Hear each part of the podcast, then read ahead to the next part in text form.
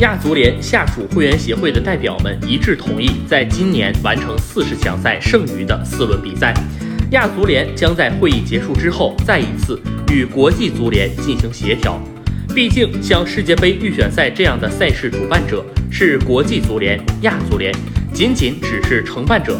最终还是需要国际足联批复之后才能全面展开执行。按照这次会议的结果，今年的40强赛剩余4轮比赛将安排在10月8号、13号以及11月12号、17号进行。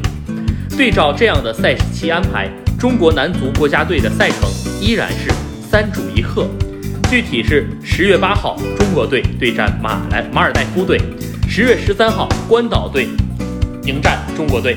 ，11月12号中国队对战菲律宾队，11月17号中国队主场迎战叙利亚队。